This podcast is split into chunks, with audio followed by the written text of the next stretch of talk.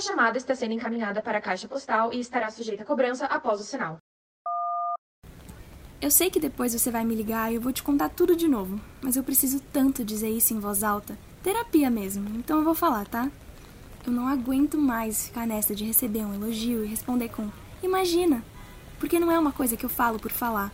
Eu realmente relevo o elogio, fico pensando que não é bem assim. E acho que passa até por um ponto de você duvidar do que a pessoa diz. Nossa, é muito chato. Por exemplo, esses dias mesmo, eu precisei fazer um método de avaliação no trabalho, enviei para uma amiga que estuda mais nessa parte ela me falou: Carol, acho que tal e tal coisa a gente podia mudar, mas tá super legal, eu amei.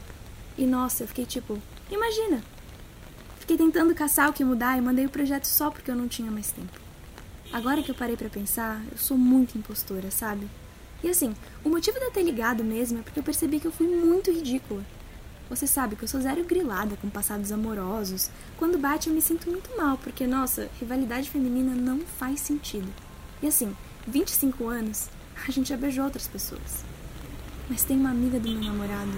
Nossa, eu amo ela. A gente já conversou horrores. Aí ele me contou que já beijou ela, que tinha sido um carnaval, no bloquinho e depois nada mais aconteceu. Ficou por isso mesmo. Eu já fiz a mesma coisa, mas menina, eu chorei de soluçar, porque tipo, nunca vou ser tão bonita. Ela é isso, ela é aquilo, não sei o que. Olha, um papelão. Um papelão, pelo amor de Deus, passar por essa. Eu sei que é paranoia minha. Essa vozinha da impostora.